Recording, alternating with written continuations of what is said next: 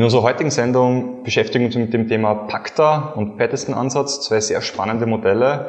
Hör noch einen kurzen Jahresrückblick vom Josef. Bleibt dabei, wenn wir gleich live gehen bei unserer Kaffeepause.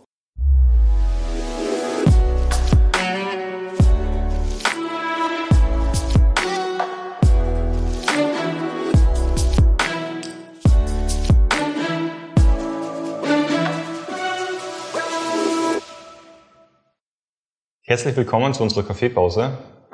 Hallo. Josef und ich freuen uns sehr, dass wir euch im neuen Jahr 2021 das erste Mal wieder begrüßen dürfen. Wie Sie sehen, sieht unser Studio leicht verändert aus. Wir haben einen Standortwechsel vorgenommen und ja, unser erstes eigenes Büro in der Heimat sozusagen eingerichtet. Und wir freuen uns sehr, dass wir ab jetzt aus Graz in die weite Welt senden dürfen. Absolut. Unser erstes Büro war ja in Wien. Das Drehstudio gibt es immer noch, aber wie gesagt, wir haben jetzt eine zweite Möglichkeit, um, um dementsprechend das zu machen.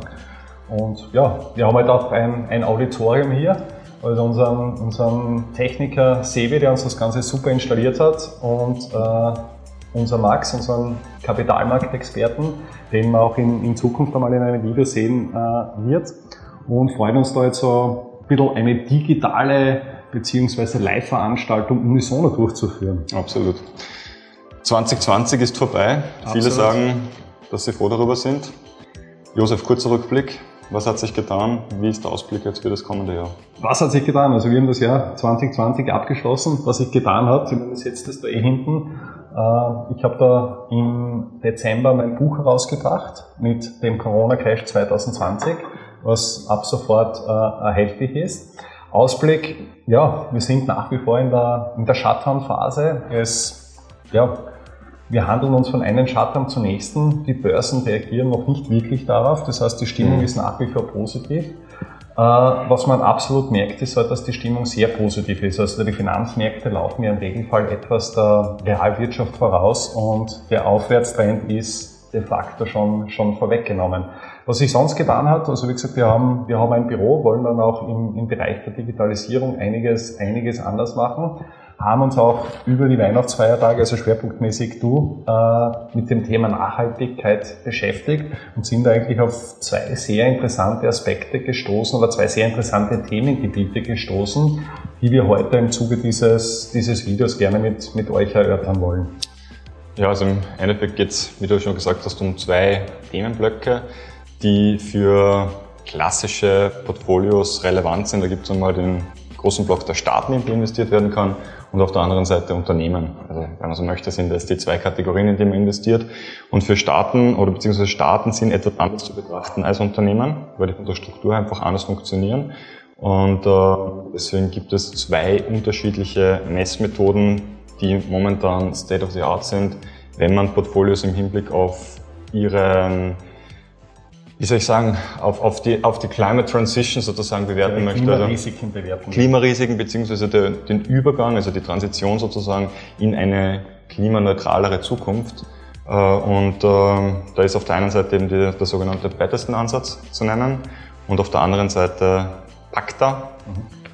Äh, vielleicht noch darum, also wie gesagt, wir haben es in den, in den letzten äh, Folgen eh gesagt, im EU-Aktionsplan ist das Klimathema äh, sehr stark evident. Mhm. Und mit diesem Pakta-Ansatz beziehungsweise Bettesen-Ansatz versucht man jetzt auch Klimarisiken wirklich für einen Asset Manager, für ein Portfolio überhaupt messbar zu machen. Ganz genau. Und äh, ja, was sind da deine Erkenntnisse beziehungsweise deine deine Lehren ausgeben? Weil du hast ja doch als, als gelernter Mathematiker dich intensiv mit den, mit den Modellen beschäftigt. Welche Auswirkungen haben diese überhaupt, beziehungsweise ja, was fängt man überhaupt als Asset Manager jetzt wirklich damit an? Ja, also ich fange vielleicht nicht mit den Lehren an, sondern ich erkläre jetzt mal kurz, was ja, sich dahinter verbirgt und dann, dann äh, kommen wir zu den Lehren, sonst greifen wir da voraus. Äh, ich fange einfach mit dem bettesten Ansatz kurz an.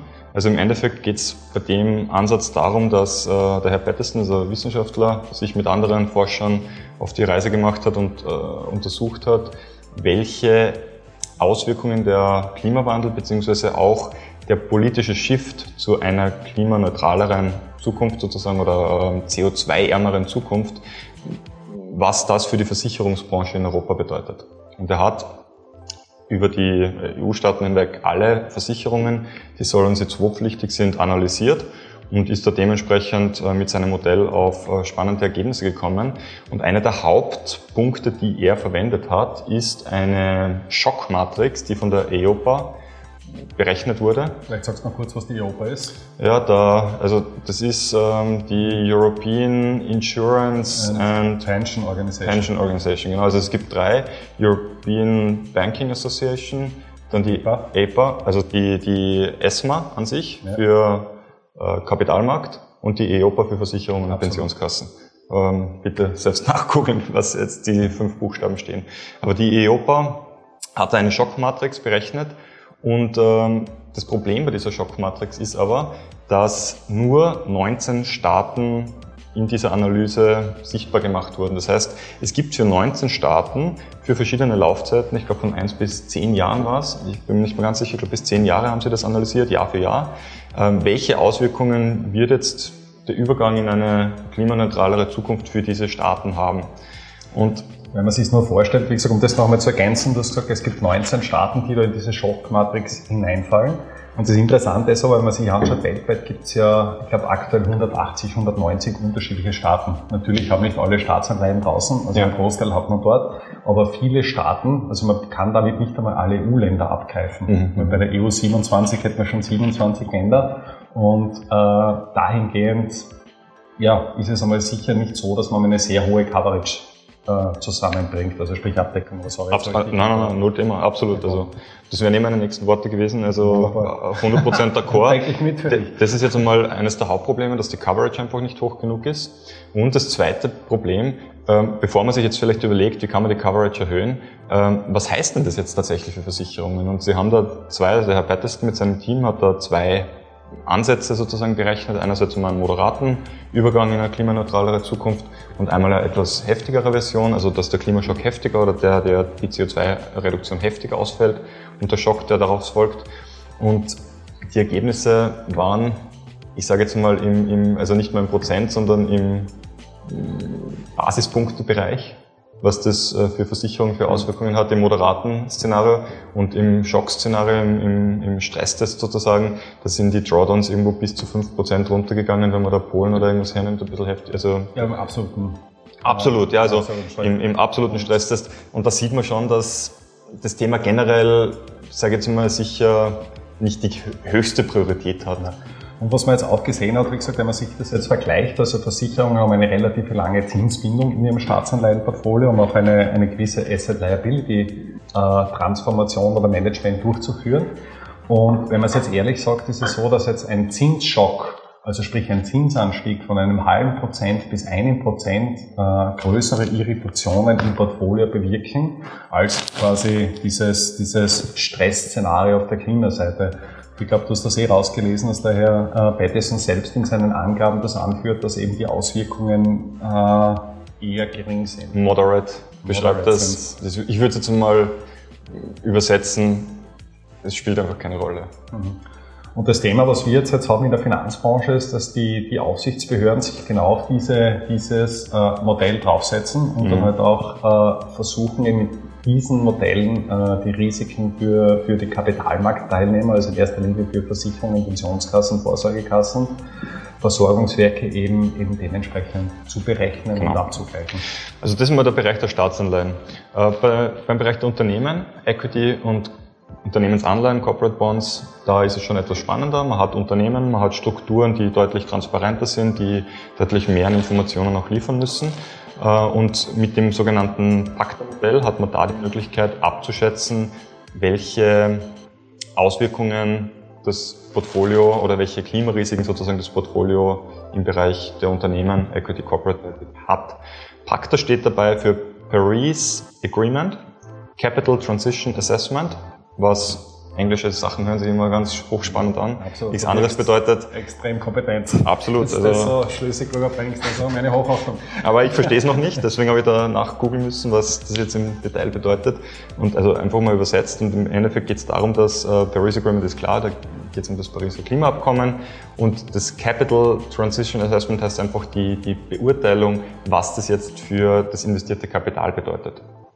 Und da hat man die Möglichkeit, online auf transitionmonitor.com, glaube ich, ist diese Webseite. Ähm, man hat die Möglichkeit, da relativ simpel ein Excel-Sheet der CSV-Datei einfach hochzuladen mit iSense und das äh, Tool spuckt dann aus, ähm, für fünf klimasensitive Sektoren nämlich nur. Das äh, muss man nämlich auch noch dazu sagen, was, das, was die Klimarisiken jetzt für das Portfolio sind. Mhm. Wenn man das jetzt so standardmäßig äh, sich vorstellt, ihr habt so mehr oder weniger ein Corporate Benchmark, also einerseits Unternehmensanleihen, andererseits Aktien.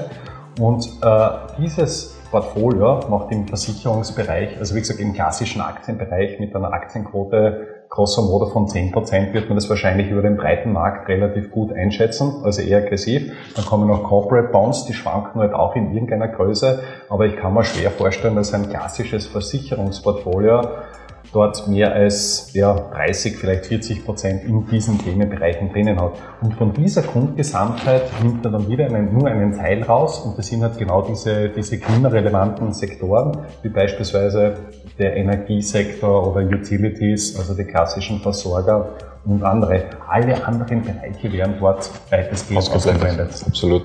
Also im Endeffekt geht es eh Stahl, Zement, äh, Kohle, und ähm, zwei andere Sektoren, die mir jetzt noch nicht, ein, die mir jetzt nicht einfallen äh, ad hoc.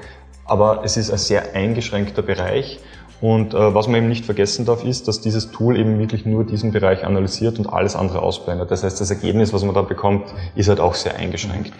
Wir haben teilweise die Vorgabe gesehen, was relativ lustig war. Man sagt, man soll seine Coverage erhöhen, das heißt den Abdeckungsgrad erhöhen. Und wenn man den Abdeckungsgrad erhöht, dann investiert man genau in jene Sektoren, die an und für sich laut diesem Pacta-Modell als, als klimakritisch zu beurteilen sind. Mhm.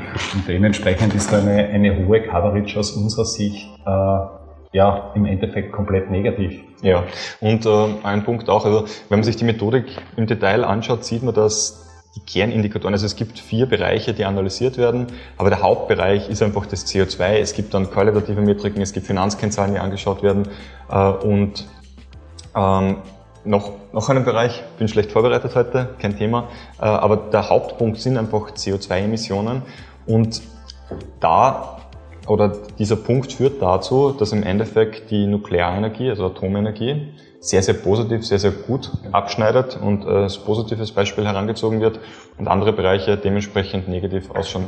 Man muss schon auch sagen, dass ähm, das dass eben aus Sicht eines nachhaltigen Investments es nicht ausreicht, sich einfach nur auf diesen CO2-Aspekt zu fokussieren. Und wie gesagt, Atomenergie, weil du das angesprochen hast, ist zum Beispiel bei uns in, in Österreich oder auch in, in Deutschland eines der gängigsten Ausschlusskriterien. Wird beispielsweise auch im, im österreichischen Umweltzeichen äh, ja, sehr prominent äh, promotet, also quasi das Atomenergie ja, de facto in den Portfolios auszuschließen sind. Ja.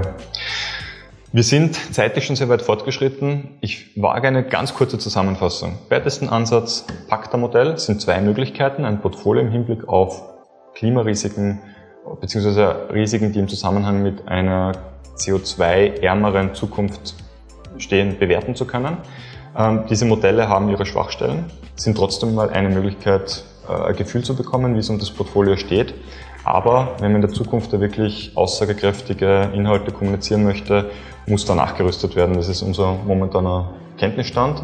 Wir warten auch schon sehnsüchtig auf die äh, technischen Standards, Level 2 Verordnung der EU und hoffen, dass wir da vielleicht Kennzahlen bekommen, äh, womit man Portfolios besser durchleuchten kann. Die aber hätten ursprünglich, Entschuldige, ist einfach, aber die hätten ursprünglich im Dezember veröffentlicht werden sollen, sind aber verschoben worden. Genau. Auf unbestimmte Zeit mal schauen, wann sie kommen. Definitiv. Und damit hätten wir mehr oder weniger den, den heutigen Themenblock groß, groß abgerundet. Aber wie gesagt, das sind die Themen, die uns in, in der Branche jetzt gerade über die, die Weihnachtsfeiertage massiv beschäftigt haben. Und der 10. März 2021 steht auch noch vor der Tür, wo mehr oder weniger das erste Mal die, die großen Richtlinien schlagend werden. Absolut. Wir freuen uns, wenn ihr Gedanken dazu habt, wenn ihr Fragen habt, äh, könnt ihr uns gerne eine E-Mail schreiben. Unten in der Videoinformation findet ihr unsere Kontaktdaten. Die nächsten Wochen werden wir spannende Gäste bei uns begrüßen, werden spannende Themen bearbeiten. Schaltet wieder ein, Freitag 9.30 Uhr zu unserer Kaffeepause. Wir sehen uns. Schönes Wochenende. Ciao.